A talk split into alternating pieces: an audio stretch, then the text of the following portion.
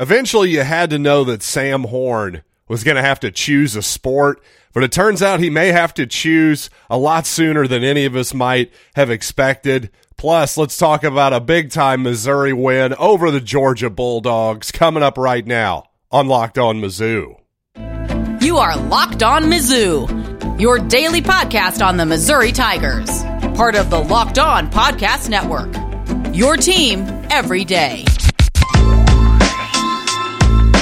Hey, all you true sons and daughters, I'm John Miller, your Mizzou mafioso and the central scrutinizer of Missouri Tigers football and basketball. Thanks for making Locked On Mizzou your first listen every day, and thanks for going to lockedonmizzou.com for all your links and telling a friend about this podcast. You can find it on YouTube, Spotify, Apple Podcasts and on Amazon Music as well if you want to go with an ad free version of this program. But you know what? Of course, a big time win by the basketball team on Saturday on the road against Georgia. That'll all but surely punch a ticket to the big dance. I'd say they're pretty much in at this point, as you saw if you saw my Locked On Now video from this past Saturday on YouTube and on social media. But you know what? We got to start though with Mizzou football because some huge news, well, at least some apparent news, let's put it that way. Sam Horn left the Missouri baseball game on the mound, just his second appearance for the Tigers, and pointed to his elbow. And those of you who are baseball fans, and I assume that's most of you who listen to this program, well, you know, that's often a sign of the dreaded Tommy John surgery is forthcoming. And what makes this a complicated situation, of course, is Sam Horn not only a baseball player, but a football player as well. And again, who knows? I don't want to speculate 100% on what Horn's injury is, but but let's just assume worst case scenario for the sake of discussion here. Hopefully Horn is okay. You know, from my experience, I hate to say it, generally when you see a pitcher leaving the mound quickly and pointing to his elbow, it's usually a really, really bad sign 90 plus percent of the time, it would seem to me. So, just for the sake of discussion, let's assume it's maybe the worst case scenario. And the baseball people are telling him he needs to shut it down and possibly get Tommy John surgery. Well, the reason I said because he's a football player, this complicates that scenario is because often football players, quarterbacks specifically, of course, I'm talking about here. Yeah, if you're a left tackle who gives a crap about your elbow.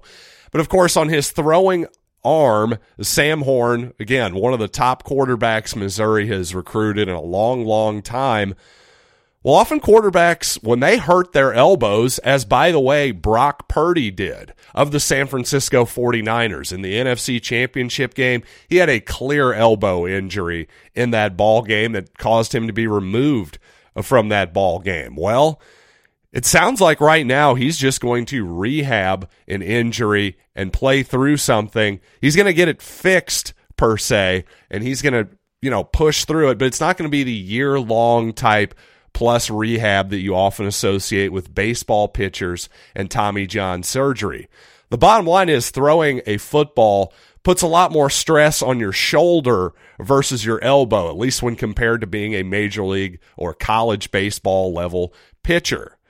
Simply put, when you're throwing breaking pitches, it just puts a ton of stress on that elbow, just the baseball motion in general. Whereas I'd be much more worried about a shoulder injury for a quarterback, which frankly, of course, Brady Cook has a shoulder injury.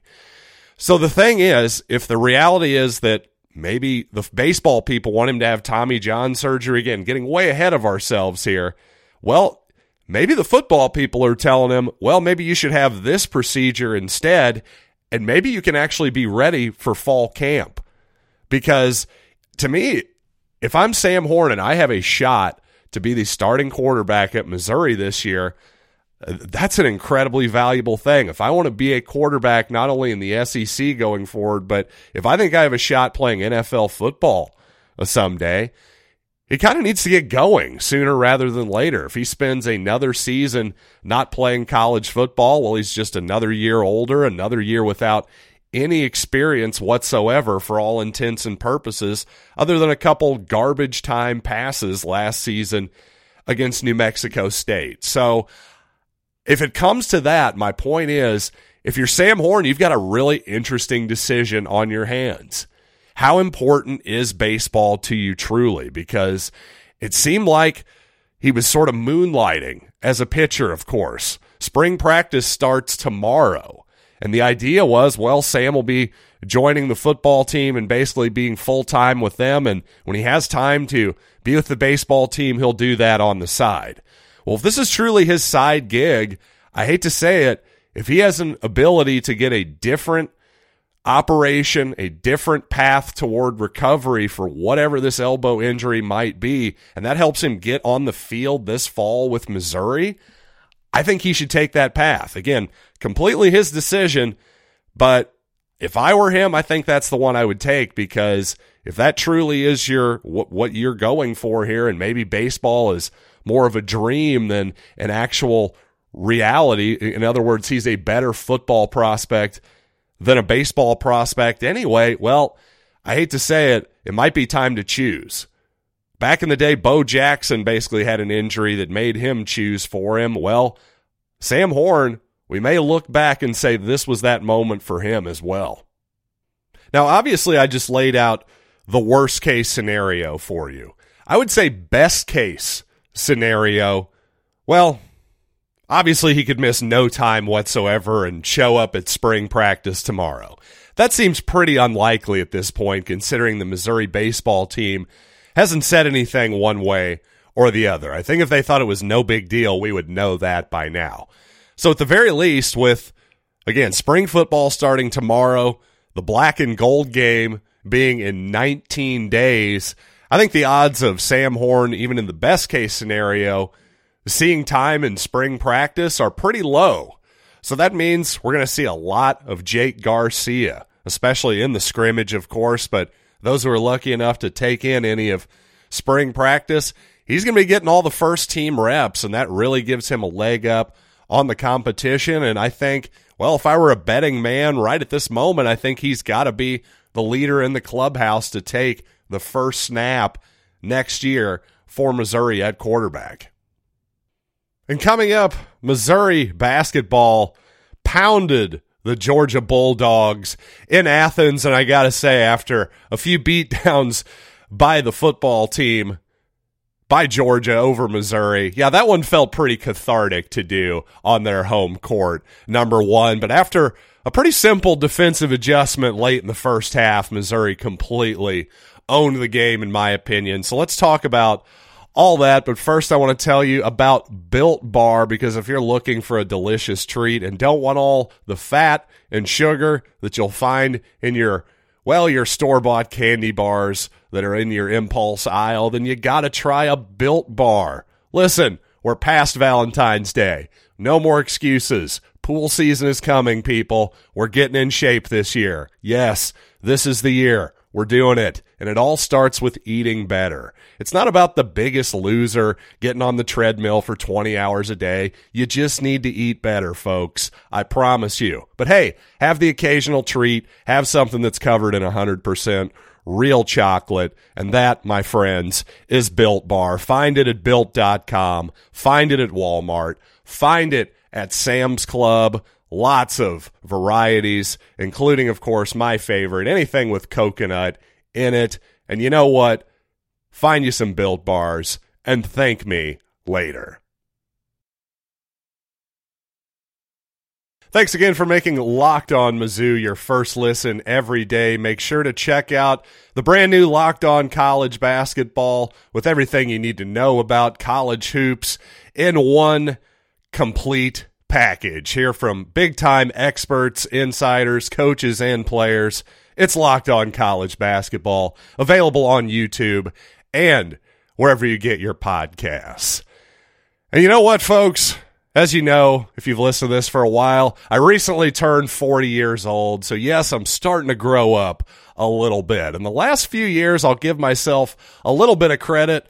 I'm starting to control my temper better during these Missouri basketball and football games, at least at times. They still test me, especially the, the end of the Kentucky football game this past season really tested me.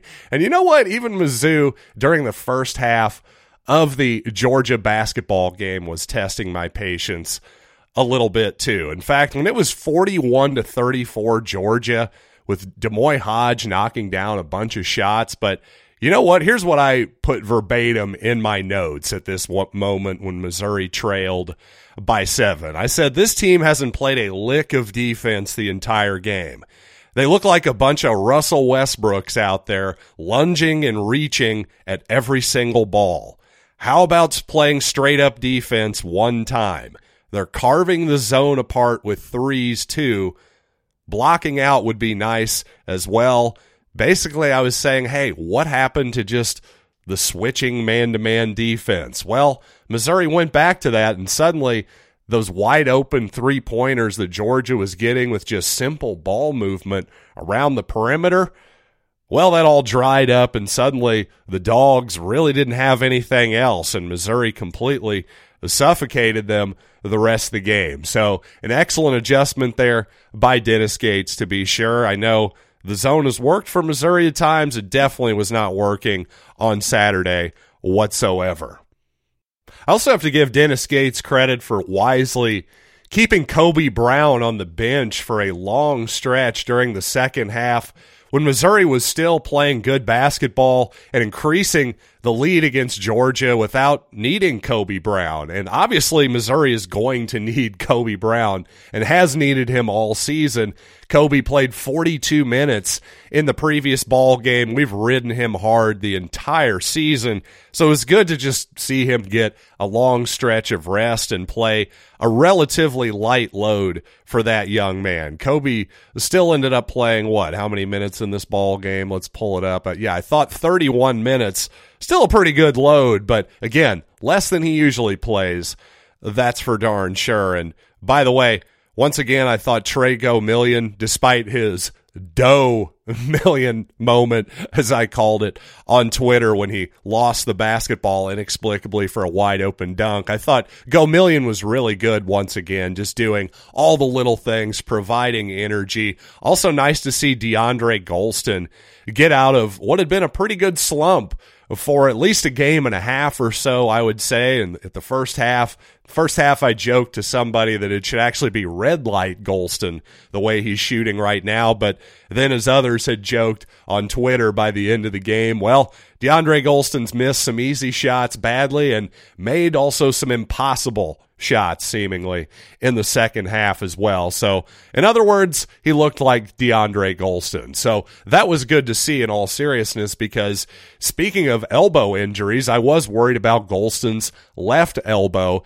he seemed to really be favoring after the after halftime of the Mississippi State game previously. So again, we need everybody possible down the stretch, especially with Isaiah Mosley's status is still in doubt.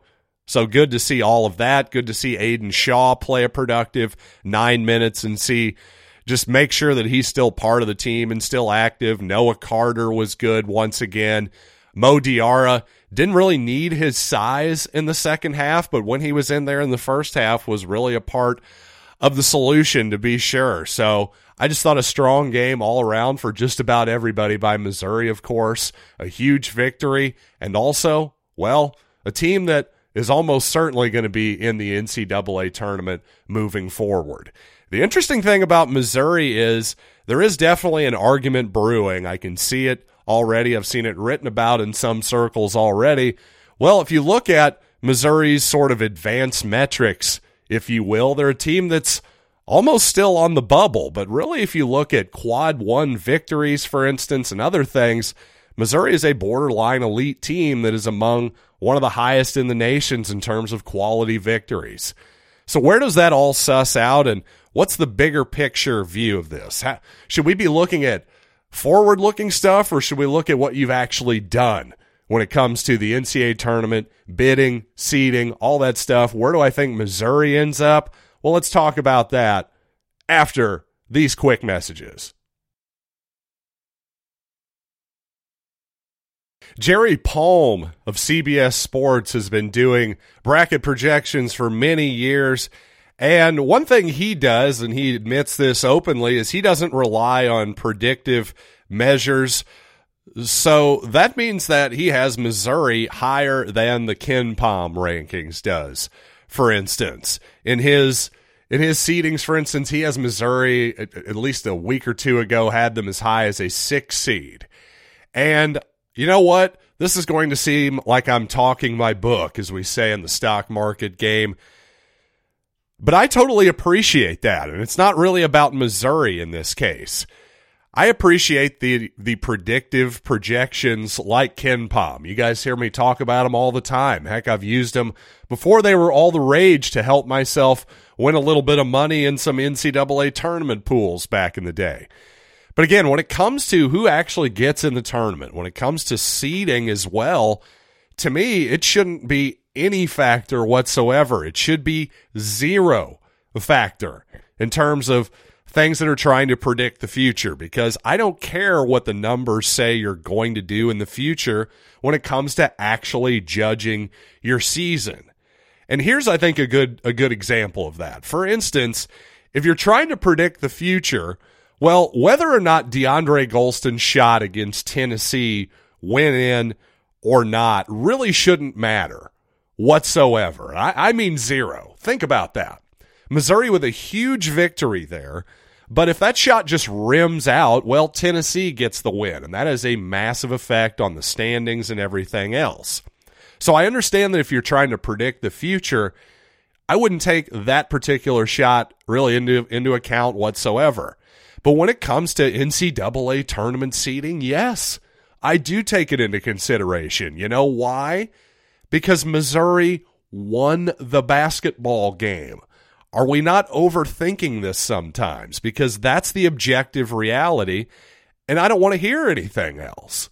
Again, when it comes to who should advance in the NCAA tournament, all we want is who advances to the next round, right? We're not like, well, here's who should have won. Here's who had better predictive rankings. So, what, we're going to give you an extra five points at the beginning of the game for that? Because that's kind of what you're doing in terms of who actually gets in to the field of 68 at times. Again, all this predictive stuff that attempts to be predictive and is pretty darn good at it, it's all really ha- helpful for gamblers and especially, well, I mean, by the way, the actual houses themselves, but yes, gamblers and fantasy players and, and FanDuel players and all that good stuff. But the NCAA committee to me should totally ignore it because I don't know. I, I just think then now you're getting into gymnastics territory much more closer when it's like, okay, now we're starting to say, uh, it, it's just so much more subjective then is what I'm trying to say here instead of making it an actual reality, an objective reality of wins and losses because not only is that my personal preference, but also I just think in terms of drama, in terms of making the actual season matter,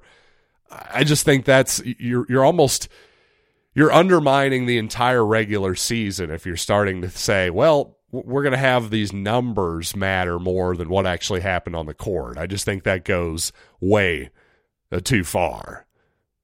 And by the way, just for a little more context, Dominique Leese, who is one of the most accurate bracket projectors out there, says that your actual resume, what you did in the season, is what generally speaking gets you in the tournament. But the predictive metrics often have a pretty big impact on your seeding these days. Again, still not a fan of that, but at least that's better than the other way around. But you know what? If you want to hear more about the big picture of college basketball, of course, you got to check out Locked On College Basketball and on, excuse me, YouTube and wherever you get your podcasts. So until next time, I'm John Miller, and thanks for listening to Locked on Mizzou.